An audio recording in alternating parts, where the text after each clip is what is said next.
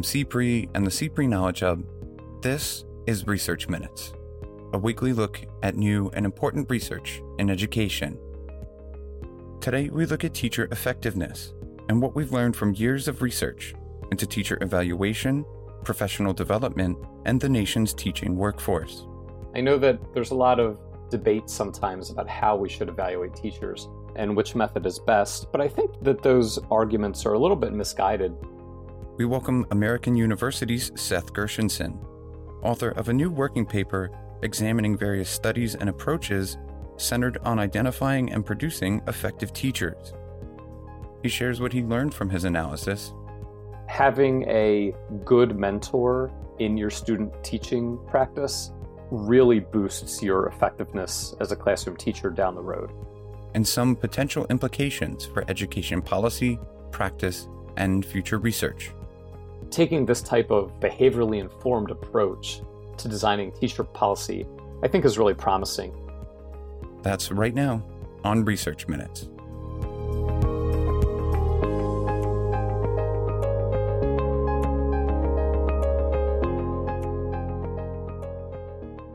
Hello and welcome to Research Minutes. I'm Keith Heumiller, Managing Editor of the CPRE Knowledge Hub. Today, we're happy to be speaking with Seth Gershenson, Associate Professor with the Department of Public Administration and Policy at American University and a Research Fellow with IZA, the Institute of Labor Economics. Welcome back to the podcast, Seth. Thanks for having me. Happy to be back. So, today we're discussing your new working paper, which is now available through the Annenberg Institute at Brown University you can find it at edworkingpapers.com. It's titled Identifying and Producing Effective Teachers. And in it, you offer an accessible review of how we identify effective teachers and the varying ways that districts and schools can help teachers become more effective using the lens of applied economics. Uh, to start, could you just give us a little bit of background? What led you to hone in on teacher effectiveness in general, and why did you approach it from this economic angle? Sure. Well, uh, a lot of my research, including the research we talked about last time I, I visited the podcast, is about teachers and different aspects of how and why teachers really matter. And what I've come to conclude, and what many others have come to conclude, is that teachers really are the most important part of schools. They're the most important input to student learning and student achievement. And given that we roughly know this, that teachers are so important, I thought that it was useful to try to distill and wrangle all of the different research that different folks have been doing on teachers and put it all in one accessible document that school board members, school leaders, policymakers, as well as teachers and professors in college and, and master's classes can use as a reading and, and sort of a reference to keep all of this information together. And I should also say, a lot of this research is moving pretty quickly. There's always a new study coming out somewhere. And so periodically it's useful to sort of check in and see okay, you know, what's the frontier of the research on identifying teachers and improving teacher effectiveness? And hopefully this will get people up to speed and, and give a sense of all of the new and important research that's out there on teachers. So, could you give us an overview of your approach to this paper? I mean, were you looking at specific kinds of research? Yeah, so I'm an economist by training, and, and a lot of my research has somewhat of an, an economic lens, but, but I didn't exclusively look at economics papers.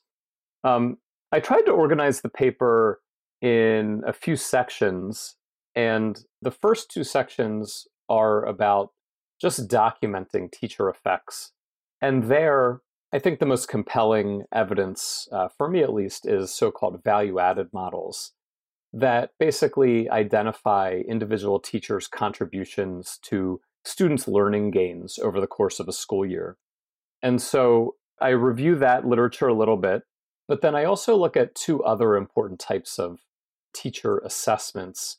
One is classroom observations, and the other is more subjective feedback from principals. And so I review what we know about those three different types of measures of teacher effectiveness. And what I conclude is that none of them are perfect. They all have their own strengths and limitations. And They tend to agree more than they disagree. I know that there's a lot of debate sometimes about how we should evaluate teachers and which method is best, but I think that those arguments are a little bit misguided because what I came around to seeing is that these three different approaches to measuring teacher quality or teacher effectiveness are really much more complementary than they are substitutes for one another. And so, what I suggest at the end of that initial section is when possible, we should use multiple measures of assessment to identify effective teachers. And, and those multiple measures, again, are more quantitative or test score based value added models, classroom observations that have a, a neutral observant in the classroom watching and assessing the teacher's command and pedagogy in the classroom. And then lastly, principal ratings. And so together, they sort of triangulate, you know, who's an effective teacher. And I think that all of these three approaches, these three literatures corroborate A, that teachers are really important, teachers really matter, and that to get a good sense of who's a good teacher, we should be using all three approaches when possible. That was actually going to be my next question. Uh, I was curious if you could walk us through what you learned about how we identify effective teachers in the first place and if there's some potential strategies that exist to address some of these persistent challenges that have sort of plagued schools and districts over the years. Are there any more that you could uh, clue us in on? Sure. Well, I mean, again, I would just say we shouldn't let the perfect be the enemy of the good. None of these approaches are absolutely 100% perfect. And we should embrace the idea that some information is better than no information. And together, using these three multiple measures when possible really gives us the best sense of who's effective in the classroom and who's not. And then, as we'll get to, we'll talk about how can we help teachers who might not be as effective right now get more effective. So, Let's jump into that section, as I'm sure that a lot of stakeholders across the country are interested in this idea of building teacher effectiveness, um, either in pre service teachers or in teachers who are currently working. Could you walk us through what you learned in your review there? Sure. The first point is that in most states, teachers have to have some sort of credential or certification, and usually that means attending a teacher training program in a college of education. So I looked at the research on what are the effective teacher training programs. And somewhat surprisingly, the literature there is very mixed. And it's not really the case that we can say, okay, this type of teacher training program is really good and this one isn't. In fact, what we see is that there's tremendous variation within the graduates of a teacher training program in teacher effectiveness. So, in other words, teacher training program A might produce 50 graduates in a given year who go on to become teachers. And there's going to be a lot of variation in those 50 teachers in terms of effectiveness in the classroom. So that's not a promising strategy right now, trying to target or mimic certain teacher training programs as a whole. What is more appealing and uh, possibly useful is to think more about the student teaching experience that usually happens in the last year or two of a teacher training program. And Dan Goldhaber has written a lot about this. And basically, he finds that teacher mentors are hugely important. And so, having a good mentor in your student teaching practice really boosts your effectiveness as a classroom teacher down the road. And so, what I take from that idea and the numerous studies that Dr. Goldhaber and his co authors have written recently on this work is that teacher training programs in general are not maximizing their effectiveness by not fully leveraging their good mentors. So, what I mean by that is we could increase the workload of really good master teachers or mentor teachers and exposing more pre service teachers to really effective mentors will boost their effectiveness when they get to the classroom. It's not a big cost to the master teachers who do this mentoring and, and overseeing of student teachers. And so it's really a win win opportunity. So that's one way to be more strategic in the teacher training pre service world. Then another thing that Goldhaber and his team recognize is that the conditions in which you do your student teaching also seem to predict your effectiveness in the classroom in terms of the socioeconomic or demographic makeup of the school you do your student teaching in. And so, if you're going to be in a school of a certain type, it's much more useful to do your training, to do your student teaching in a similar school with similar students, because then you're really practicing and preparing and learning to teach in the type of school you're actually going to move to. It looks like too many student teaching assignments happen in sort of the ideal setting of a very well funded, very high achieving school. And that gives teachers a, a sort of a false sense of security because things are a little bit easier than they're going to be when they get to their real placement when when there are high stakes and they become the head teacher. So those are two ways that I think we could and should be more thoughtful about the student teaching process, which from what I've read is probably the most important part or one of the most important parts of that pre-service teacher training. So the other thing we should think about is how we do in service teacher development for current teachers. And there, there's a long history of various seminars and, and programs for in service teachers to, to keep them current on teaching methods and so on. But unfortunately, most of the credible evidence there finds no significant effects of what we call traditional in service PD or in service professional development.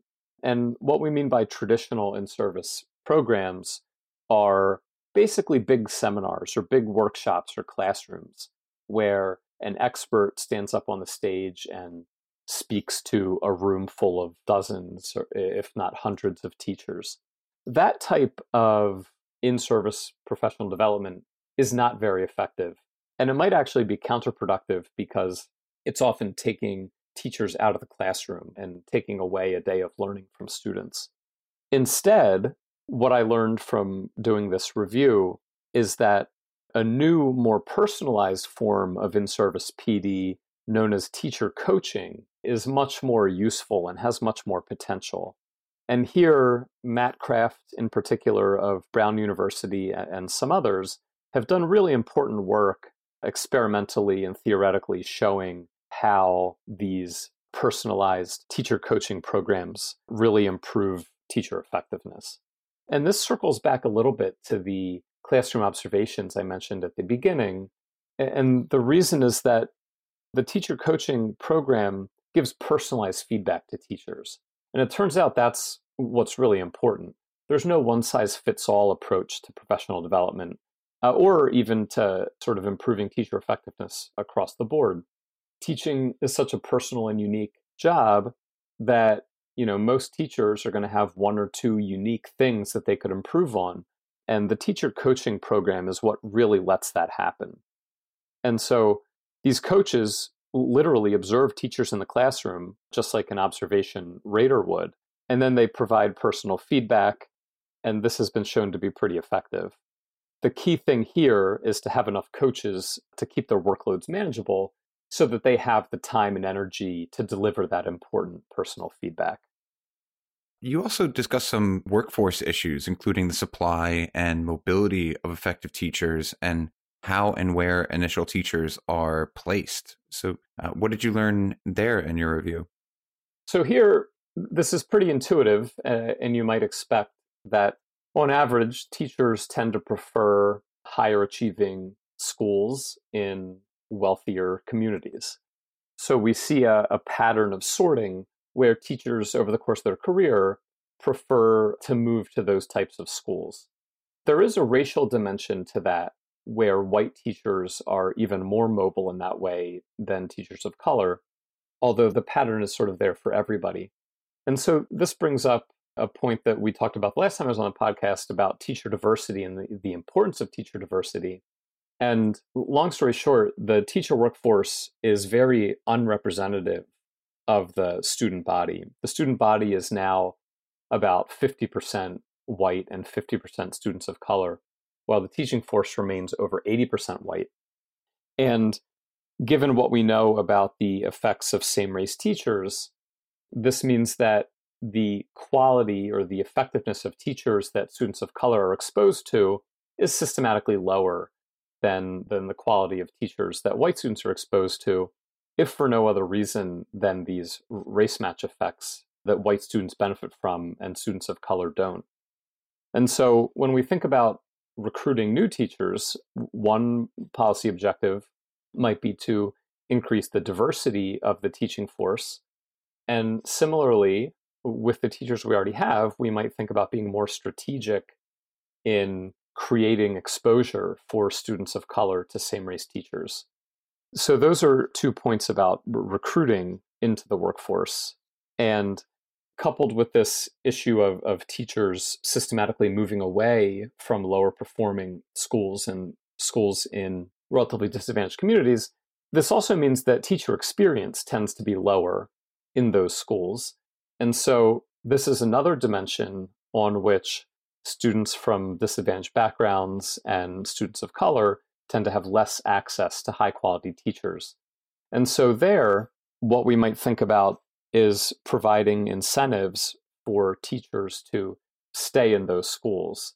And I think there's some evidence that financial incentives matter and can work and so that's something else to seriously think about is using small bonuses or financial incentives to recruit and retain teachers in lower performing schools where they'll have even more impact. One other thing I can say about the financial incentives is that designing the financial incentives correctly is really important. And there's a really fascinating study by some economists, uh, some behavioral economists, who use insights from psychology to think about how to get the most bang for your buck with these financial incentives. So they rely on an idea from behavioral economics and psychology called loss aversion, which is basically the idea that a dollar in your hand is more salient and more valuable to you than the promise of a dollar in the future. And they do a big experiment in Illinois where some teachers are promised a bonus if they reach certain goals at the end of the year. Other teachers are given the bonus up front and then told that that bonus money will be taken away at the end of the year if they don't meet those goals. In both cases, the end of year goals are the same and the size of the financial award is the same. The only difference is the psychological framing of how that's presented to the teachers. And there was another study, another similar study that I just saw that was published in the past day or two that finds a very similar result. And so, taking this type of behaviorally informed approach to designing teacher policy, I think is really promising. So, following all your work and tracking all this research into teacher effectiveness, I'm curious if you come away thinking are there any areas that deserve further study? Are there holes that still need to be filled in in the literature? Yeah, for sure. I think that the teacher coaching and in service professional development, I think there's still work to do there in terms of how best to effectively scale those programs up. I mentioned that the teacher training programs can do a lot more in terms of strategic assignments of pre service teachers to mentors and student teaching assignments.